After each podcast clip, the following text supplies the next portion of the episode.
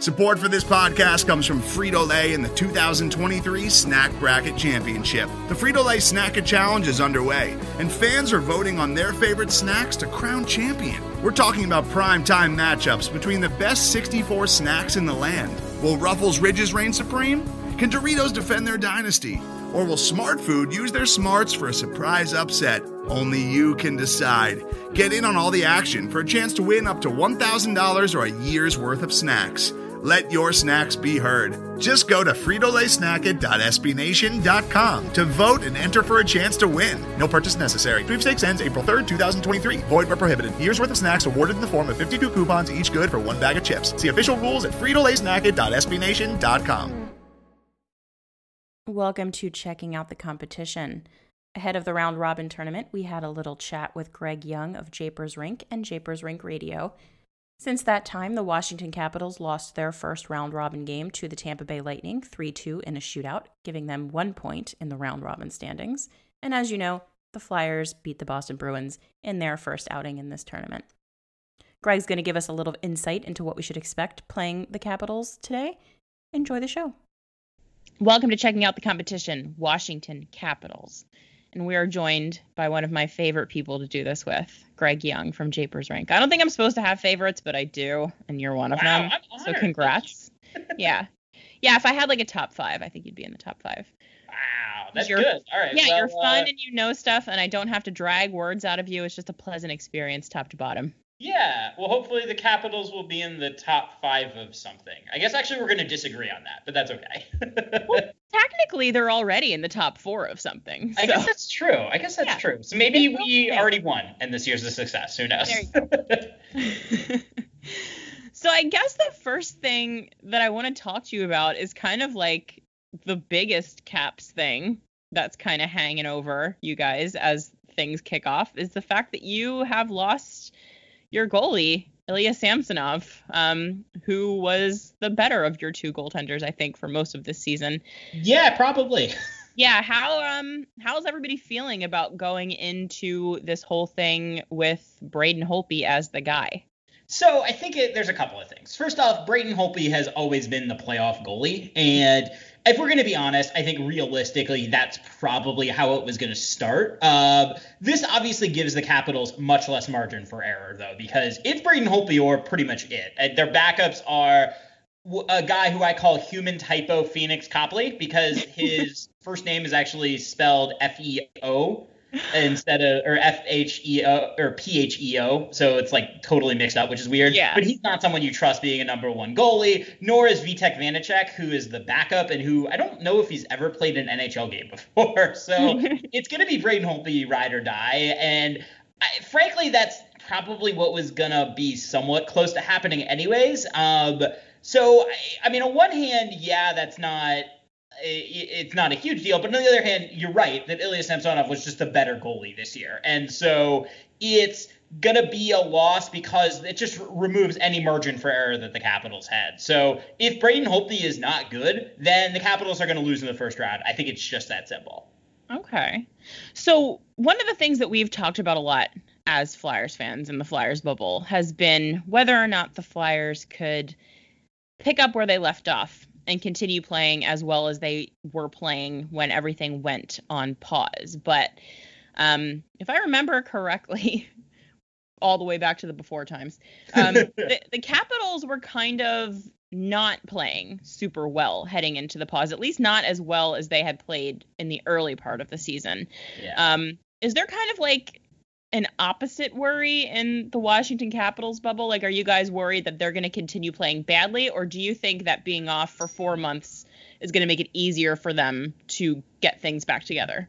Yeah, that's a really good question, and honestly, I don't know the answer. I remember I asked uh, on my podcast, uh, Japers Rink Radio, I asked Samantha Pell that very question, and I, I think, frankly, we don't really know. Um, I one thing I will say is that the Capitals are, I think, the oldest team in hockey, so it's possible that aside from momentum or anything like that, just having that kind of time off really helped. Uh, in particular, a lot of people are keeping an eye on Michael Kempny, who clearly was not 100% this year after coming back from a really brutal hamstring tear. He says he's 100%. So that's going to be a big deal if that's the case. And you know, I just I think that whenever you're a veteran team, giving the players that kind of time off might help whether they were playing poorly or not, I agree. I think that you talk to some of the people around the Capitals, they all kind of to a T say, look, this is an older team. They were kind of on cruise control for the second half of the year. And although every single NHL player will never admit that, um, I think it's pretty clear. And players like Evgeny Kuznetsov in hindsight have kind of said this that when you've won the division in you know, for however many years the Capitals have, and they've already won a cup, and they are clearly have their sights set on bigger things. Does the last games in March really matter for them? And I think the answer was kind of no. and so I, I wonder if maybe just having that time off, resetting, might have actually just helped them kind of clear out some of the cobwebs. But again, we just don't know, right? like we have no idea. We've never done this before. So what I'm what I'm saying could be totally wrong, and it yeah. might. So that's just like bubble hockey these days, right now. Like anything I say, you could find like ten counter arguments, and I would buy all of them. So this is For just sure. basically a guess. Yeah, we're totally all of us just like shooting in the dark right now because yes, who the hell no knows? Yeah, who the hell knows how players come back after uh, an entire almost longer than an off season, not off season, where they couldn't actually work out or skate or do anything. Like, who the hell knows how any of this is gonna go? Yeah. Um, which kind of makes it uh, a little bit, a little bit fun in like a a way that makes you also insane. But I'm trying to think about that this season as almost like a I'm glad it's happening. I'm not taking it the most seriously because I I mean, look, if the Capitals win, then I will say this is the most meaningful Stanley Cup they've ever had, yada yada. but I think the reality is that this is kind of weird and fluky. It's totally weird. Um, speaking of weird, so we've got a four-game round robin tournament technically that technically doesn't mean anything, but sort of does because yes. it's going to seed the teams for the first round. Um, for the Flyers, we the quotes that have been coming out of training camp and from the front office and stuff have kind of indicated like yeah we're definitely going to try to win these games because we're professional hockey players but also we've got nowhere to go but up because we're the four seed so we don't have to you know go nuts here. Like it's kind of a no pressure situation for the flyers. How important do you think it is for the capitals to maintain a high seed in this thing? Or do you think they'll be fine anywhere they end up? I mean, I think that if you look at the Capitals during the playoff run, they pretty much beat the Lions Den. And so I'm sure if you talk to the players, they would say, well, on one hand, we want to play hockey on and play really well, but on the other hand, we'll play whoever's in front of us. So it's kind of a battle of hockey cliches, right? so yeah. I, I think that if you're the Capitals, what I would say is that you want to just be playing well. And if that means you lose outshoot a team like, you know, 30 30 20, then I'll take that. That's okay. I'd rather them be playing well than uh, saying, "Oh, we won, but maybe we didn't look super great." So, because I think that we just talked we just talked about how small sample size and this is just going to be kind of random. So the one thing I would say if I were a coach, which I'm definitely not, is uh, just try to like get your system in good shape and really look good. And I think that's going to probably matter a little bit more than who you play because who knows how people are going to look after this four month break. So the Flyers with this expanded roster situation thing where they got to bring guys into the bubble Sorry, my cat is making an appearance, as this is his way.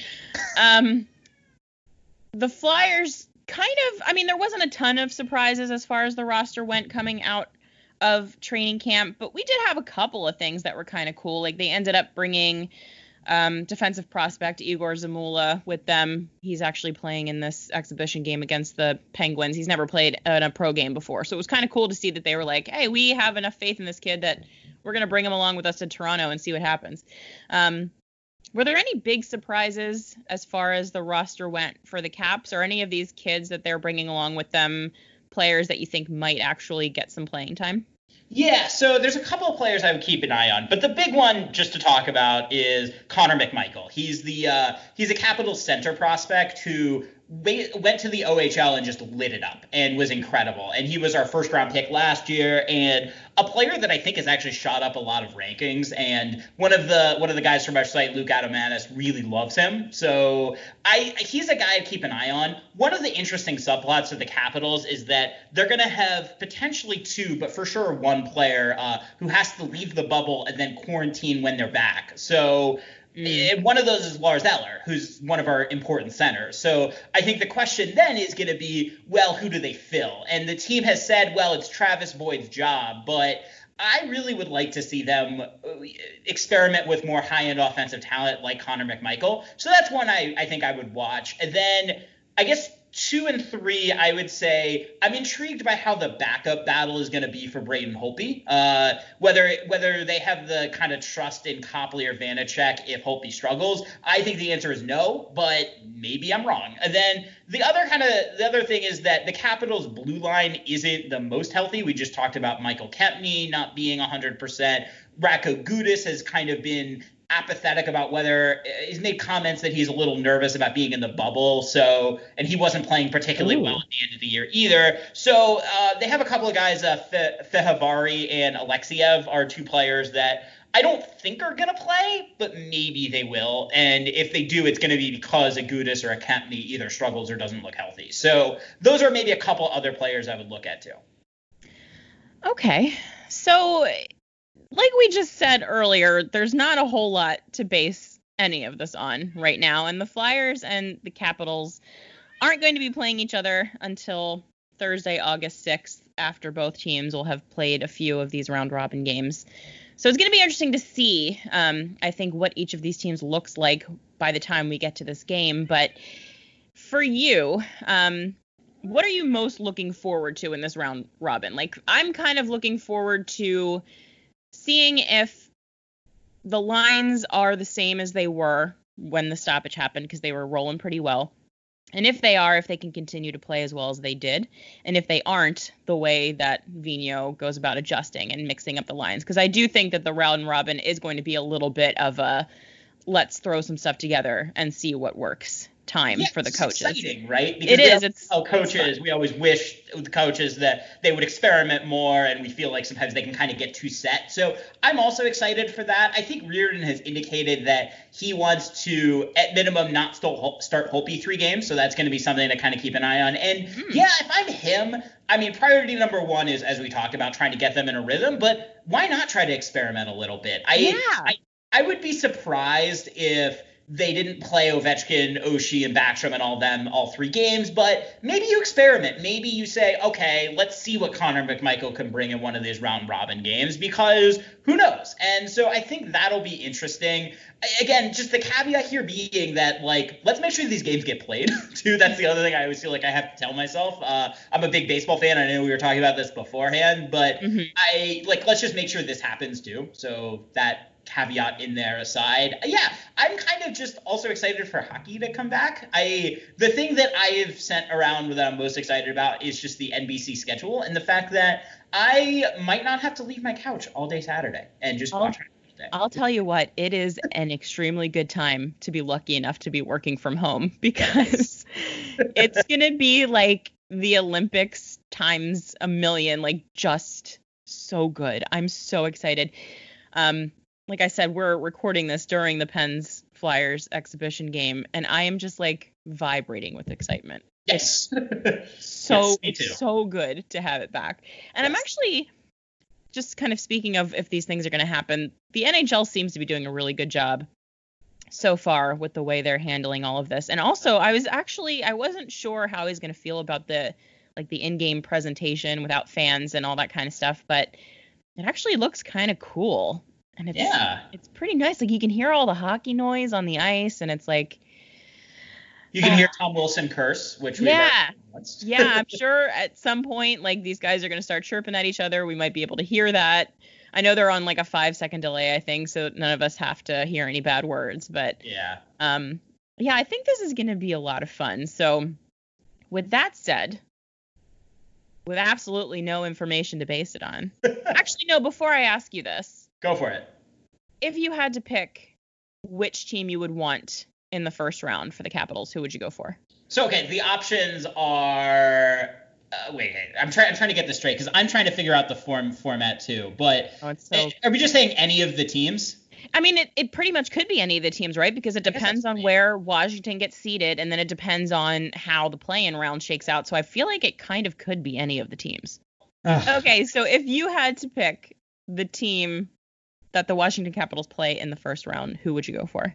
So I would say one, not Pittsburgh. I think that's the obvious Yeah. answer here, right? Uh, Pittsburgh's really good, and it's weird that they're even in the playoff round. Um, I was I would say this. I I don't know if I trust Montreal. That's a Mm-mm. not a very good team. So I would say that I. You, you look at it. There's some like teams I would not want to play for sure. Like I definitely don't want to play Toronto, right? Like they're a Yeah.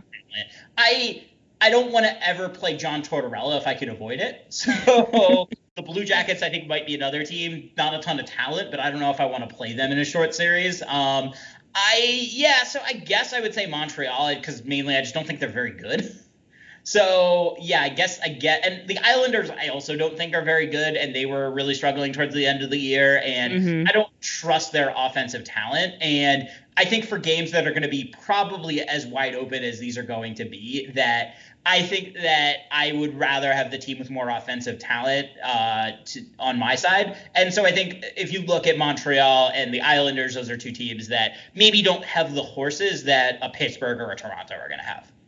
Yeah, for sure. I've been thinking a lot about it. Um, I feel like the likelihood of the Canadiens upsetting the Penguins is low, but you you do never know. It's the best part about the NHL playoffs.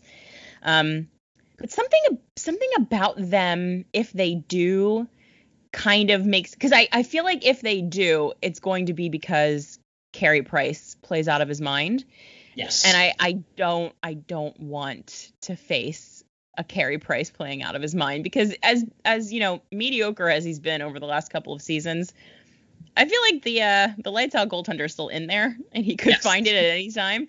So that And one worries me a little bit. Caps fan, we all have PTSD from what happened in 2009-10 with uh, Right. Mr. Yaroslav Halak. so I agree. I'm a little nervous saying this, and you're kind of you're triggering me here at little, Cal. No, I'm just kidding. I know, I know. but I, I think that uh, yeah, that's obviously a little triggering as a Caps fan. So fair point. Maybe I'll just say the Islanders then because I don't trust any of their offensive talent. I will say one thing that bums me out because as we were going down the stretch in March before everything went to shit, um, it was almost looking like maybe possibly the Flyers could have ended up with the Capitals in the first round. Like a lot of things would have had to go right. Like the Flyers would have had to continue to play out of their minds. The Caps would have to continue to skid a little bit. Like, but it almost could have happened. Oh yeah, it totally could have.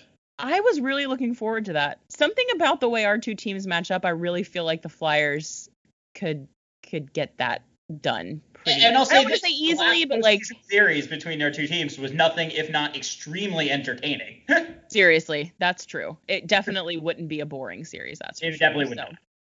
We might have to wait for the second or third rounds for that to happen, but you know, hey, I, I, I'm not going to say no. I'm not going to complain about that, right? absolutely not. Okay, so now I'm going to ask you the last question that we can base on absolutely no information because we have none. If you're going to guess the outcome of this game, which takes place like 10 days from now, um, what is your guess for a final score? Just for fun.